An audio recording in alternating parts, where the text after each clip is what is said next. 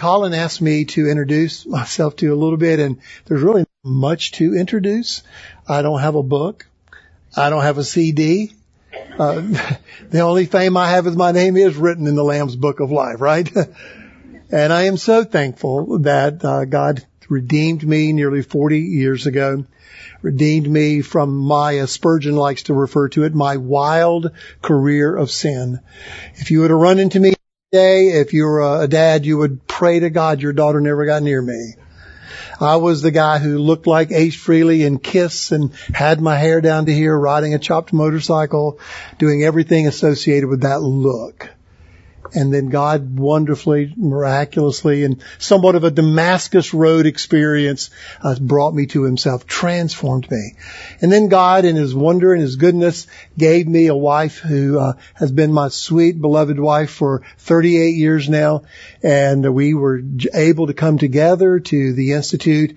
I'm guessing it's probably 35, 36 years ago when we were here and uh, we had black hair. We weighed weighed a lot less uh, back then, and we're able to do a lot more than we can do now. But it was such a joy, and God led us from this place.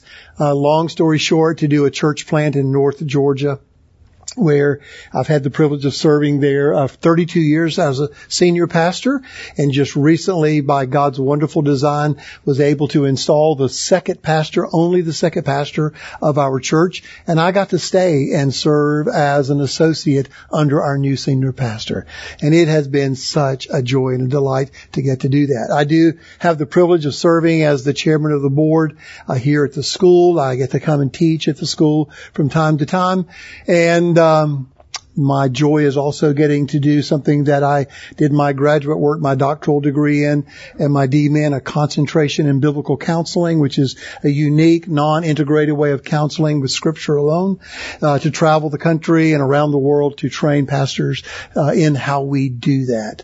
So it's, that's just the short and skinny of who I am. Well, not the skinny, but the short of it for sure. And so I am delighted. I really feel that coming to this pulpit, to this platform this evening really is very, very, very humbling to me. I stand on a lot of shoulders that have gone before me. Giants, you heard about a couple of them already tonight who have books and stuff, right? And, uh, so I am just so humbled and I'm just grateful that you would carve out about 40 minutes of this evening with me to really study the word and to think about this theme that we're going to be focusing on together in my sessions over the next few days, which is praying with confidence. Now, as you think about praying with confidence, it would be one of those questions that maybe we might ought to address first. What does it really mean to pray with confidence, right? I mean, you would think that when you gather together as a group of Christians, we all know what that means, that confidence means, and we would fill in the blank. But that really isn't where we are in our world or in even the Christian world today. When you start thinking about confidence, you will sometimes hear in the world in which we live in people talking about how proud they are of a person who had the confidence or the courage to really step out and go against the norms of society, to have the courage to come out as it were and to say, I am this or I am that, and people just praise and laud them for having that kind of courage. Well, surely we're not talking about that kind of courage when we gather together and we talk about praying with courage. We can just act any old way we want. Now there's something's got to govern what we mean by courage. But even if you were to survey a group of Christians and say, well, what does it mean to you to have courage and particularly courage when it comes to praying? You could have all kind of possible answers there. For some people it means, well, I just, everything I ask, I'm confident, no doubt, 100% I'm going to have whatever I pray for. It's kind of like all I do is go to the prayer vending machine of heaven. I take out my tokens of faith and I just put them in, pull the lever and boom, out comes whatever I want. And so for some people, that's what they think it means to pray with confidence. And then there are others who would say, well, you know, confidence really isn't something you can have. It's really something you have in someone. You know, I don't really ever have confidence. They might say, all I do is I pray and I say, okay, Lord, whatever you want. But I am not sure at all that you're going to do anything. I'll just let your will be done. And so again, that's a, just to say that whenever we start using a word, even a word like confidence, it can mean a lot to us. So tonight I want us to kind of get our minds around this theme. What are we talking about when we say we are praying with confidence? And here's why that is important. However we use a word, it does two things. It reflects and it shapes our understanding of that word. Like if I talk about marriage, right? I could use the word marriage and in the culture that means something totally different than I'm thinking about. When I think of marriage, and maybe you're thinking of marriage, you're thinking of what God has designed marriage to be. But the Supreme Court may have a whole other concept of what marriage is. You see, when we use words, words begin to use us. And they bring on to us a certain reflection of what we think about something and it starts shaping how we understand that word. And you could pick any word in our world today. Love and peace and happiness. Pick the word God and whatever that means to someone is going to reflect their thinking and shape their understanding of that issue. And this is true when it comes to the word confidence in our word that we're going to be thinking about over the next few days. And that's not only important for us to understand it because it's the theme of a conference and because maybe people have varying views about it, it is a central theme that runs all the way through the scriptures. Think about this. Every time you open your Bible and you begin to read through there, you're going to run across these phrases and these statements about have courage, be confident, and, and maybe you have a translation that will read, be of good cheer. You know, does that mean I just get really happy? Like be cheerful, right? What does that mean for that? Well, what it really means is to us that it's because of someone and something that we are able to say, I have courage and confidence. Think about it like this. In the Bible, whenever uh, in Mark chapter 6 verse 50, Jesus gave the command to the disciples who saw him walking on the water and he said he wanted them to come. What did he say? Be of good cheer, be courageous, be confident. Why? Because it's me. See, there's always attached in the Bible a reason for someone to have courage and it is always who God is, what he is doing, and what he is revealing. And whenever you get that understanding, you begin to see that courage is something that is ignited within us as believers because of something outside of us. It's not that we just say to people, you need to be strong, man. Come on, you need to be courageous. What we need to be doing is helping them to see that the courage is not in and of themselves. It's really outside of themselves. And you will hear me say this phrase so often in my life and in ministry to people. It is never that our problems are too big. It's always that our view of God is always just too small.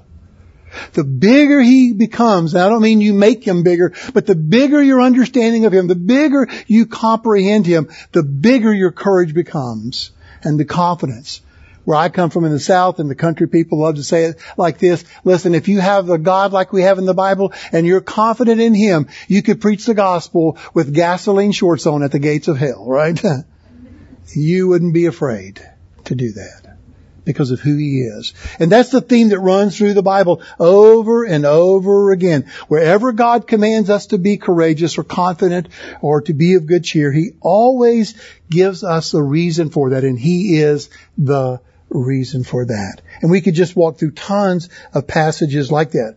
But where we're going to go over the next few days is found in Philippians chapter 1. And it's there where I want you to turn in your Bible tonight to, because there we're going to spend our time for the next three sessions that I have with you so that we begin to get a picture of what confidence looks like in a man by the name of the apostle Paul. And I want to draw your attention just right now to one verse, and that is verse 19 of chapter 1. And you notice there's something of a confidence exuding from Paul. And there's, and it should amaze you if you know where he's at and why he's able to say this when he writes in verse 19. For I know, that is a word of confidence. I, I, I'm not counting on this. I'm not hoping this. I'm not wishing this. For I know that this will turn out for my deliverance through your prayers and the provision of the Spirit of Jesus Christ. So obviously when we open this book of Philippians that again, I know I'm talking to the choir when I say let's look at this guy Paul and let's think about what he's saying here, that this is something you know so very well. But this kind of confidence that he has is the kind of confidence I hope we begin to comprehend, particularly as it relates to prayer, because that's what Paul is saying here. I know, I am confident that this, whatever this is, we'll figure out in a little bit, We'll turn out to my, for my deliverance and we'll figure out what he was confident his deliverance would be. But he knows it's going to happen because of two things. The supply of the Spirit and your prayers. That is the voice of a confident man.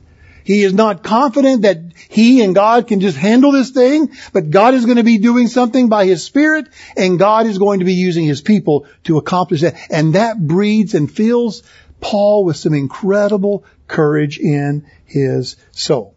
Now, just like any passage of scripture, you know this if you have studied your Bible, we all are aware of this, that in order for us to know what he's confident about and what he means by the fact he is going to be delivered and he's confident of that deliverance through the supply of the Spirit and your prayer, we need to back up a little bit and kind of figure out what's going on in this story. And why, when you figure this out, it is so amazing. It is mind boggling that Paul would have this kind of confidence.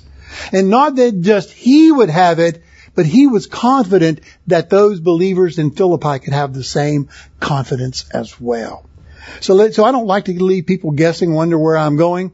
So I want to show you the three things we're going to talk about tonight, tomorrow night, and then Sunday morning.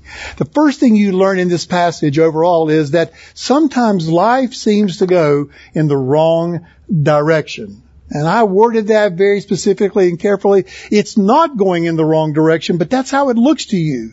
It looks like when you think you should be going forward, it feels like you're really going backwards. I don't know about you if you've ever been there. You've been in that place in your life and you're wondering if you maybe look at maybe something in your home that just doesn't feel like you're moving forward with your, with your spouse or with your children. Maybe it's something in the job. Maybe it's something in the country that you think is just going in the wrong direction and something is just not right. Everything seems to be going in the wrong direction. That's what Paul is going to talk to us about in verses 12 through 14. And we're going to focus on that tonight and how that when it looks like you're going in the wrong direction, it is the ripe opportunity for us to begin to develop the kind of courage and confidence that Paul has when he says, I know. I know this is going to work out for my deliverance. Really, Paul? When everything in your world is going in the opposite direction? That reverse means forward for you? Well, we'll learn what we have to do in order to have that kind of confidence, even when life seems to be going in the wrong direction.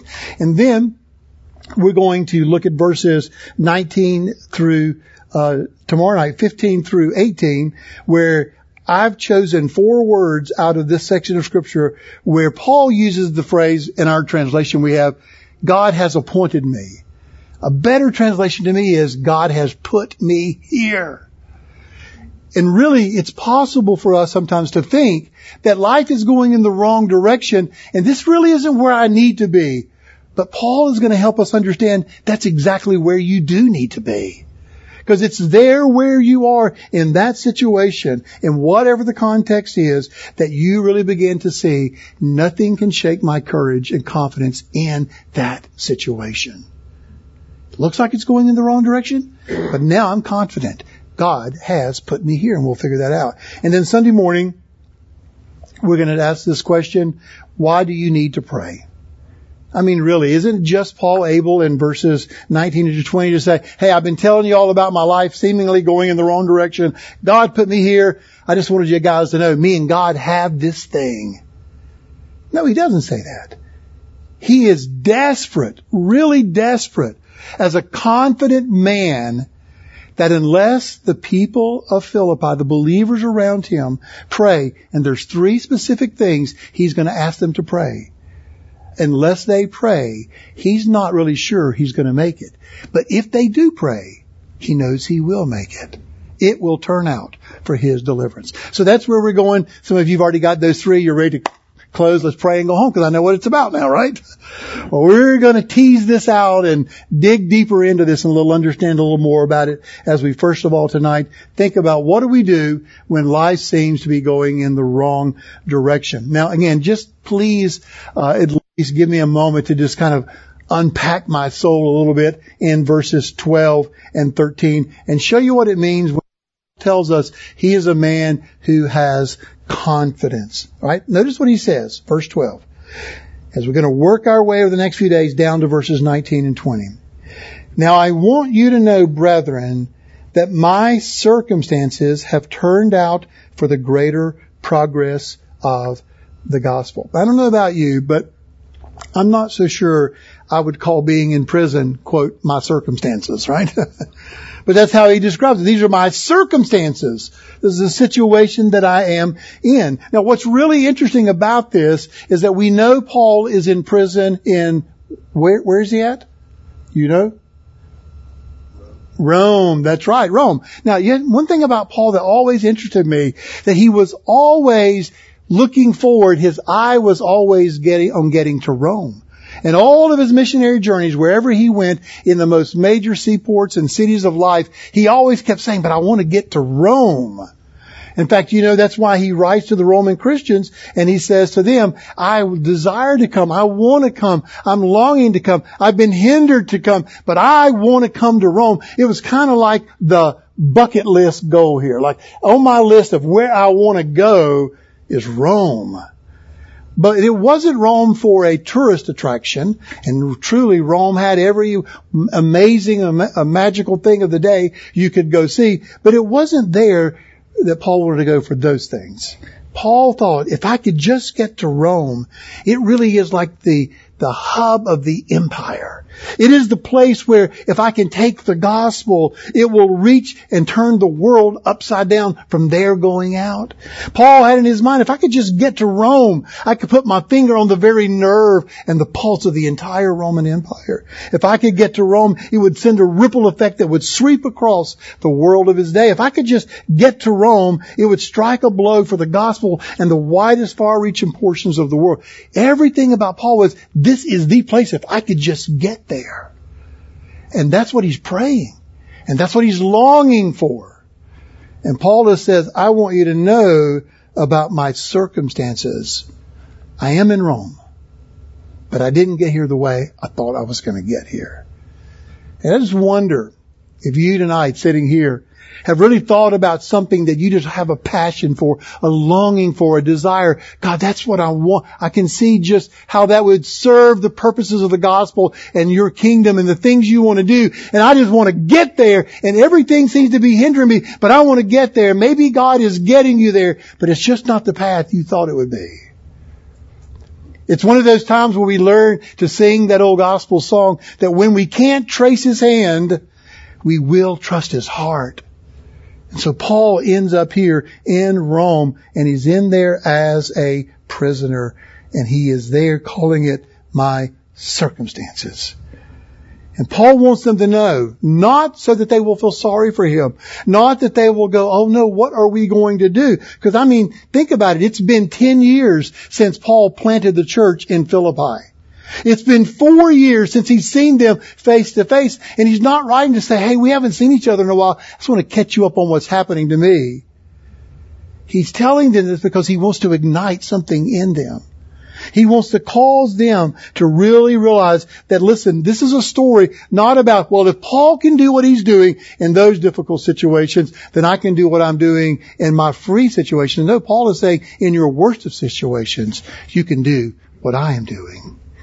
So here's a man filled and riddled with all kind of confidence. Think about how important that would be for the Philippian believers to hear of this kind of confidence coming from Paul. I mean, maybe, I mean, they don't have Instagram. They don't have any social media outlets. They can't get on there and check his status. I mean, they don't know what's going on with Paul. It's four years since he has left. All they remember is that he was taken away in chains and he's gone to a trial. He was in a shipwreck on the way. They've heard all this. It's been passed down to them. They don't know what's going on with Paul. They are really troubled probably about what could be going on with him. And, and maybe, maybe some of the Philippian believers are thinking something like this. Well, I, I, I guess when Paul gets out of jail, then we can kind of pick up with what we were doing. And just the opposite is true here, Paul. Paul isn't writing them to say, hey, I just want you to know I'm on some kind of hiatus here. I'm kind of stopped for a little while, but when I get out of prison, man, we're going to pick back up and we're really going to keep this thing going.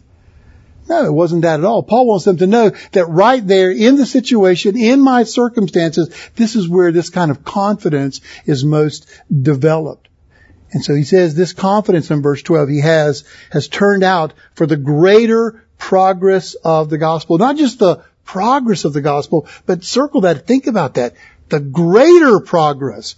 In other words, the place I am that looks like this wasn't how I would have gotten to Rome has been used by God to not just advance the gospel, advance God's work, but greater than he ever imagined. Greater than ever. In other words, Paul is not preoccupied with his predicament here. He's occupied with what God is doing and how God is working out what seems to be going in the wrong direction, maybe from many people's perspective. God is working out his purposes. And he is doing that. I love the way one commentator writes. He says, the messenger of the gospel may be arrested, but the message still advances. He may be stopped, but the gospel surges. He may be persecuted, but the gospel progresses. That is Paul's confidence. And he wants the Philippians to have this kind of IV hooked up to him so they can get that instilled into them as well. That's the intent here. This is the kind of confidence. Finally, look what he says in verse 13. And then I want to make a couple points to apply this to us.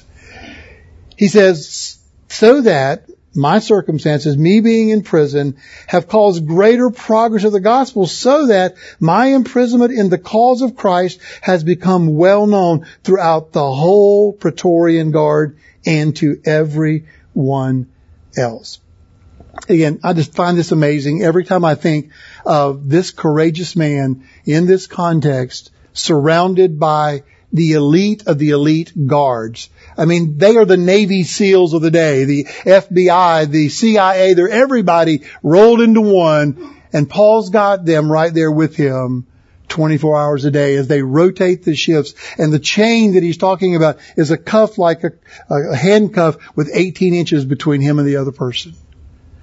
And here he says is that this circumstance, this situation, the way God got me here has caused the greater progress of the gospel so that my imprisonment for the cause of Christ has become well known through the whole Praetorian guard. For two solid years, rotating guards coming through this. And by the way, these guards were such a high quality and such an intense type of guard. They could only serve for 12 years and then they were then retired. They were done. So these are some serious rough characters. And here Paul has, by God's design, when life looked like to go in the wrong way, a captive audience there. Uh, have you ever stopped to think about whatever you put in your blank, what you are chained to, what you feel like you can't get away from?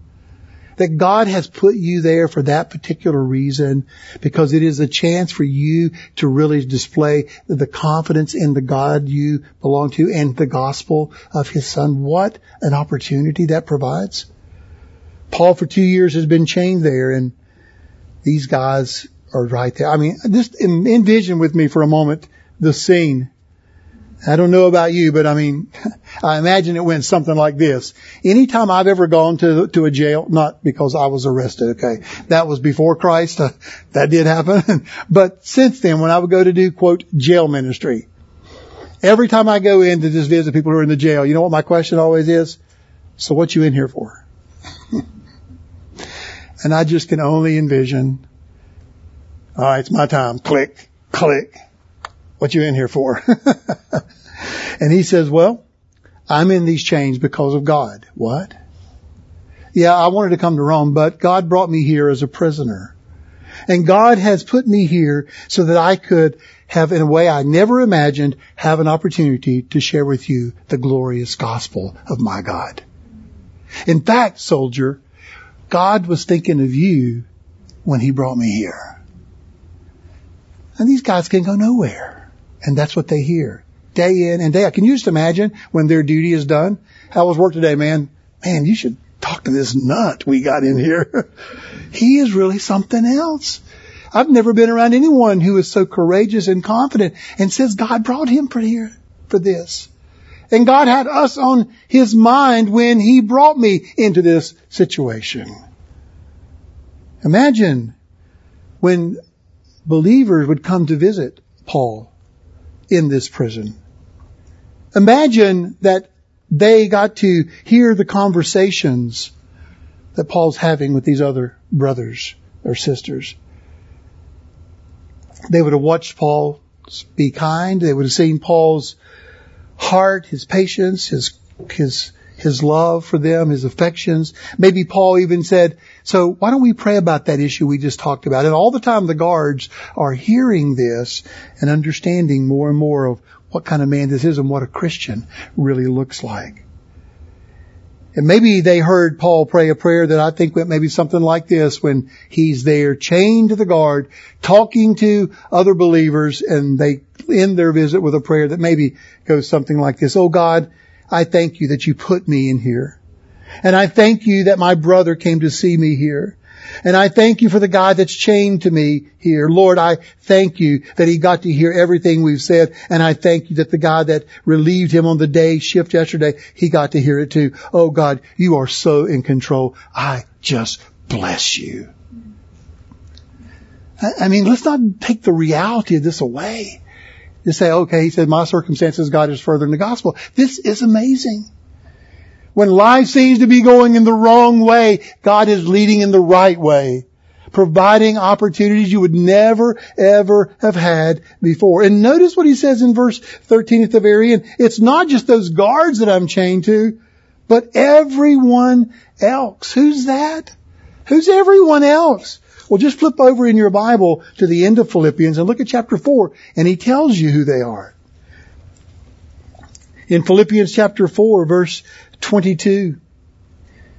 He closes out his letter. All the saints greet you. Underline this. Circle it. Draw an arrow on it. Especially. Especially those of Caesar's household. I mean, we didn't take much to connect the dots. Somewhere that gospel is advancing through those guards into that house and the whole town is starting to hear about Christ.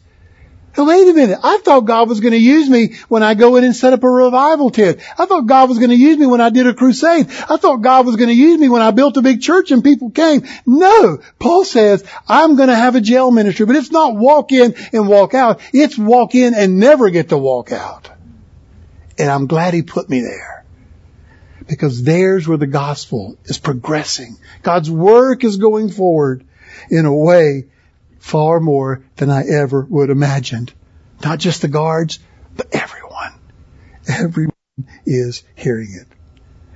Wow, what an amazing thing. So, this is what Paul wants them to do. And how do I know he wants them to have that kind of courage and confidence? Just look down at verse 27 of chapter 1 and you'll see what, why I say that. He says, only conduct yourselves in a manner worthy of the gospel of Christ, so that whether I come and see you or remain absent, I will hear of you that you are, look at this, standing firm in one spirit with one mind, striving together for the faith of the gospel. In other words, you are standing. He knows that there are things in their world as well that potentially will shake them up. And he wants them to know, I'm writing this to you. I'm telling you about my circumstance. I want you to know this. And I want you to see the glorious and wonderful things that God does when life seems to be going in the wrong direction because I want you to stand. Not just observe me and go, wow, can't believe he did that. Can't believe God enabled him to do that. I want you to stand. And you can stand.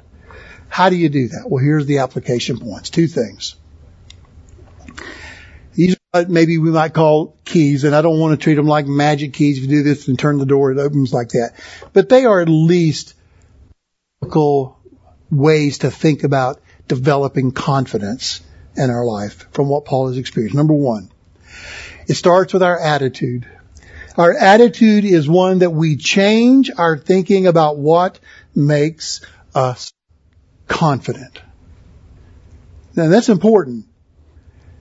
Because often what makes us confident is we can see the way we're going and it makes sense to us the way it's going. And our confidence is, it all worked out great. That was wonderful. You've all heard the story about the guy who was shipwrecked, right? He's, he's out in his boat and he's shipwrecked and it's not the story of Gilligan's Island, but it's a guy who was shipwrecked and he's out and, and he's on the island and he knows he's stuck on the island and he can't get off. And so one day he's on the shore and he sees some of the wood from the ship wash up and he takes some of those planks and he builds a little hut for himself to, to stay in to shelter him from the animals and, and the weather. And another day some more things wash up and some tools so he can begin to kind of make life function in this desert, deserted island that he is on. Well, life has been going on like that. He thinks this is great. Circumstances are working out on this deserted island until one day when he comes back from being out in the field and he notices that his hut is on fire and it burns to the ground. Everything he owns is gone. You've heard this story. I know it's one of the most popular illustrations to try to get people to see, see, God's going to do something good right? So the story is that when he falls on his knees and he begins to cry out to God, why would you burn my house down? Why would you burn everything I have to the ground? Then a ship pulls up and some sailors get off the ship, come to the shore to rescue him and said, hey, we saw your smoke signals, so we knew you must be here. We came to get you. And that illustration is used often. See, God is going to work it out. But look at Paul. There is no ship waiting in the harbor. There is no rescue team coming to get him. So his confidence can't be in that, well, things might change. What's going to change is the way he looks at it. Whether I ever get out of this, this is something I know that my attitude has to be that I am confident that God has brought me here for that purpose. And that's all that matters. I mean, that's why, listen, brothers and sisters, sometimes it is a waste of our time to keep trying to change our circumstances. Changing our circumstances is not what we're after. What we're after is changing our heart, changing our attitude, changing how we look at things. As I said before, it's not that your problem is too big. It's just that your view of God is too small. You want to change your attitude, how you look at that circumstance and say, God brought me here. And it's there in that situation where the gospel will most progress through my life for the good of others and the glory of our God. This is something that we need to keep in mind. We change our thinking about what makes us confident. It's not what's happening, it's who's in charge. It's who brought me here. It's why I'm here that makes me have this kind of confidence. You see, God is not waiting for the circumstances to be right in your eyes before he begins to use you. He is committed to producing courage in us and making us really effective right where we are today. Right in the context, and the situation we are chained to. It could be your job. It could be others today who in your home you have trouble with your children. That is what you feel like you are chained to. It could be maybe you're tied to a desk. Maybe you're a salesman. Maybe you're tied to your car. Maybe you're tied to a classroom. Maybe you're tied to some illness, some debilitating disease, and it just looks like it's never going to get better, and it may never get better. Your confidence can still be there because it's not about what is going to happen. It's what you've decided to look at it like. You change your attitude and your thinking about what your confidence lies in. So, some of us tonight maybe need to take some serious consideration about why our confidence is eroding because we're putting it in the wrong thing, looking at the wrong thing. We tend to assume that the circumstances have to just be right before we can really be a confident, strong believer. Paul's life is shouting just the opposite to us here. So, Paul is not telling them, listen, if I can do this in jail, then maybe you can do this in your freedom. No, Paul is saying, you need to grasp that what I am doing here and have confidence in my God about in this circumstance and surely in your circumstance, whatever it is, you can do it. You don't have to just wait for freedom to come. You can do it in the most unfree, difficult times of your life. So it starts with our attitude. Number two, it comes out with an aim. We aim for something. We choose to see setbacks as God's way of spreading the gospel through us. The way Paul arrived at Rome could be looked at as, well, that was really a setback. That wasn't the plan. But Paul chose to see it as God giving him an opportunity that he may never have had. See, what we have to trust God at this point is that we are okay with reversals when there's no explanation. Okay with reversals with no explanation. Now there is a reason for the reversal. There is a reason for the redirection, but we don't always get answers. I mean, what a comfort that should be to us that we don't always have to have answers, right? It's the Deuteronomy 29, 29 statement where the things that are revealed to us belong to us and our children so we can do all the words of His law. But the secret things belong to the Lord our God. And what we tend to want to do is to look at those setbacks and try to figure out what only God knows rather than focus on what He has revealed in His Word to do. And what he's chosen to do is to use us in that context to further spread the gospel to the world in which we find ourselves in. It seems like when God is moving you in reverse, it's really, it truthfully moving us forward in the right direction. So that's Paul's confidence. Let me just take you then to the second thing and look at how Paul concludes here in verse 14. So he says, obviously, I want you to know I'm confident that I'm here. These circumstances have turned out for the greater progress. The gospel has spread through the Praetorian Guard and to everyone else. It's just like wildfire. I mean, you can't keep me out of Caesar's house. I mean, they want to ban me from what I'm doing, but I'm in his house with the gospel. It's spreading through others who have been around. And that most of the brethren trusting in the Lord because of my imprisonment, have far more, there's our word again, courage to speak the word of God without fear. Here's what Paul is saying.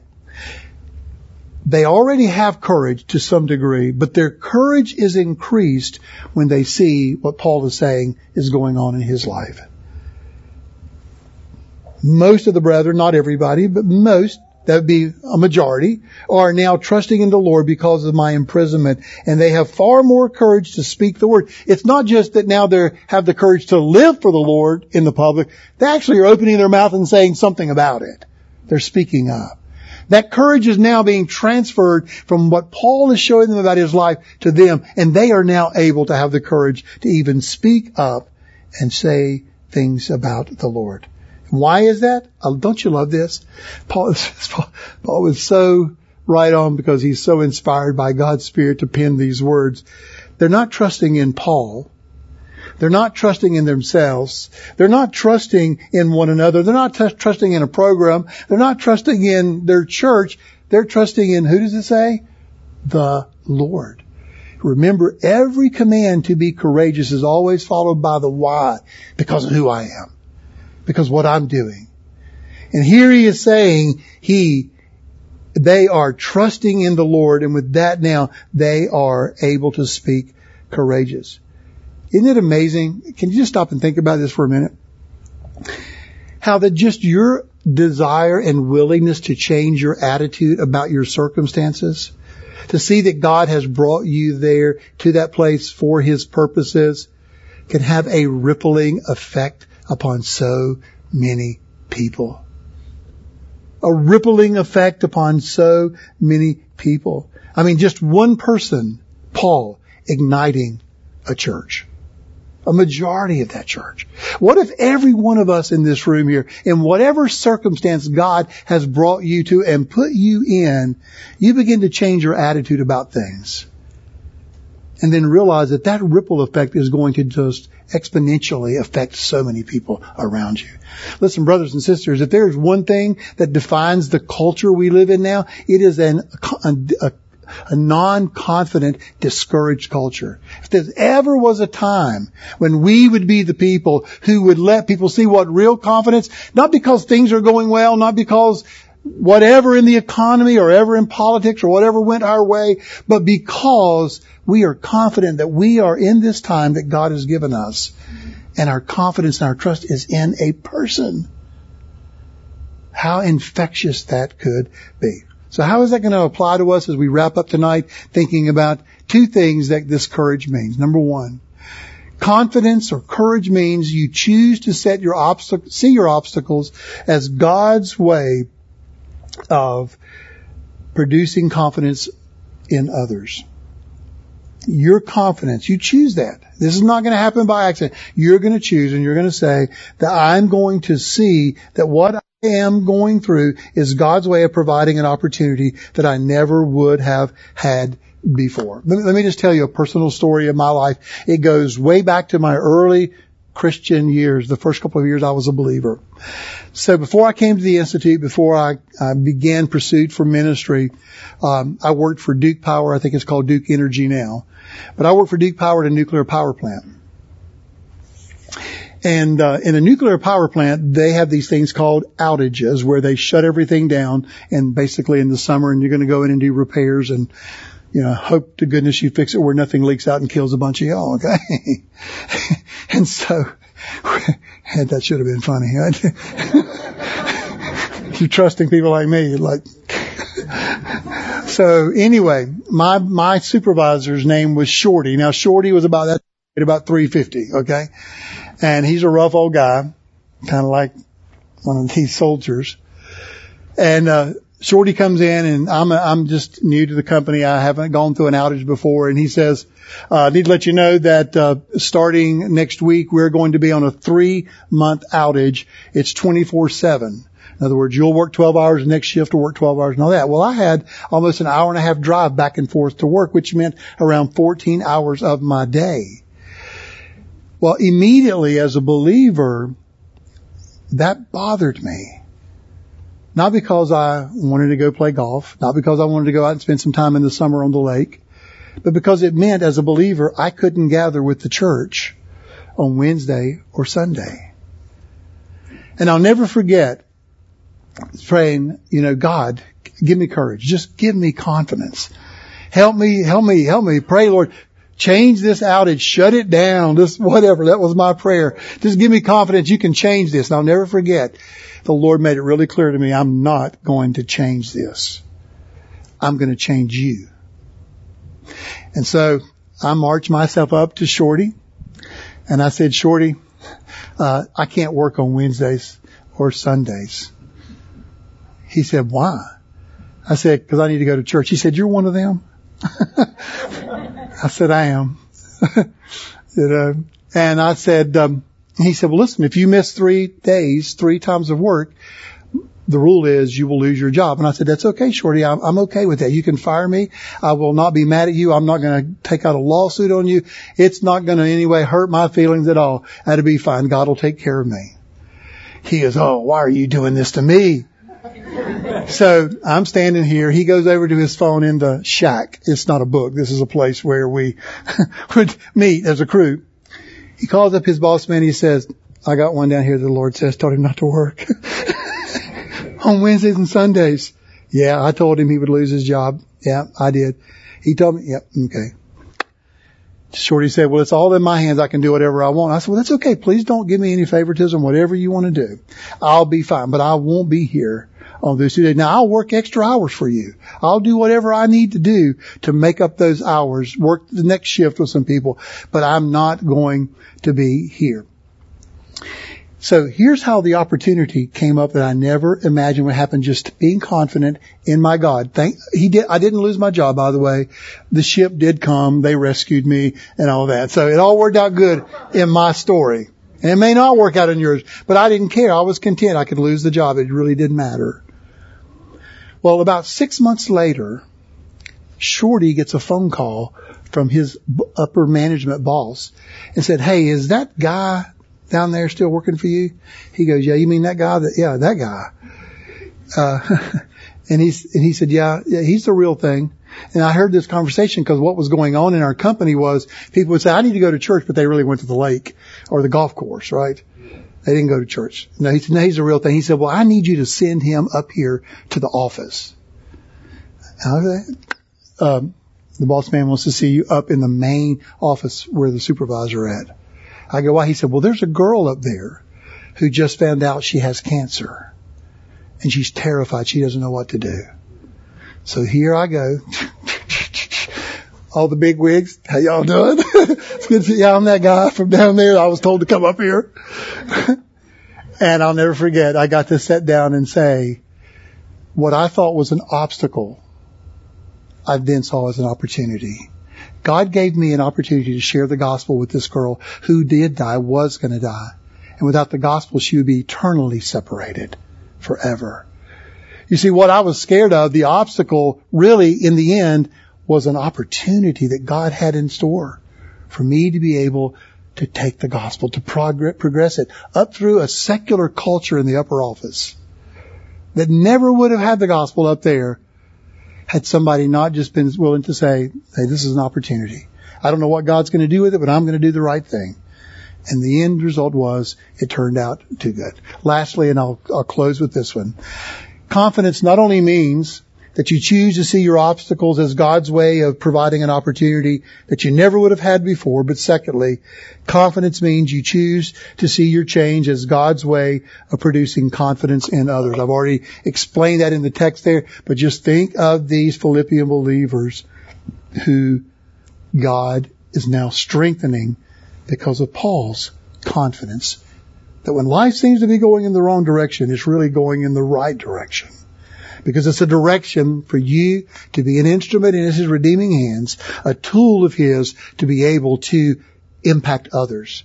How many times have you ever read where Paul writes to the Corinthians and says, blessed be the God of all comfort who comforts us in all our trouble so that we may be able to comfort others with the same comfort that we have been comforted with. Listen, I have counseled privately enough people in my life and always come to this place to where I will say, listen, I want to tell you something. You are here because God wants to transform and change your life and He will do that. But let me tell you something. He's got a bigger picture than you in mind. He's got somebody else. Another couple He's got another man, another woman, another family, another sufferer. And you are in this moment because God has designed to use what you are going to grow confident in for somebody else's good. That is what it looks like to be confident.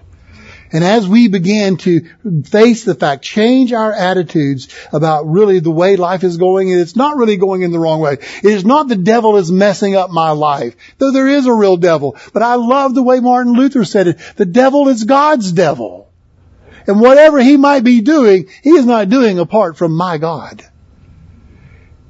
So if we can change our attitude, change our aim, what we're really after, we might begin as we start looking at seeing how we are in the place we are in tomorrow, develop some confidence, like we just described, in what confidence is intended to do. Well, let's pray and we'll come back again tomorrow. After T comes in a minute, he's going to lead us in a song after I pray. Lord, thank you tonight for such a well-worn, well-known, well-memorized section of scripture that I trust you have brought to life for us for a little bit tonight have made us really see that Paul's troubles and Paul's trials are designed to show us that there is no trouble, there's no trial, there's no difficulty inward or outward that you are not ready to meet us in. And that should stir in us confidence. Confidence that really we're not in the wrong place life is not going in the wrong direction. It is going in the direction that really you have designed for us so that your glorious gospel, the, the wonderful good news of what you've done to redeem and reconcile sinners might be spread throughout every area where we are. Help us to see that. And we pray that even as we sing tonight, we would pray with a closing heart for you to speak to us, Lord. Just apply this to us. Do what only you can do by your Spirit in each of our hearts. Tailor it and, and fit it and cut it and put it on us so that we can't escape what you want us to walk away with tonight. We pray this in Jesus' name. Amen.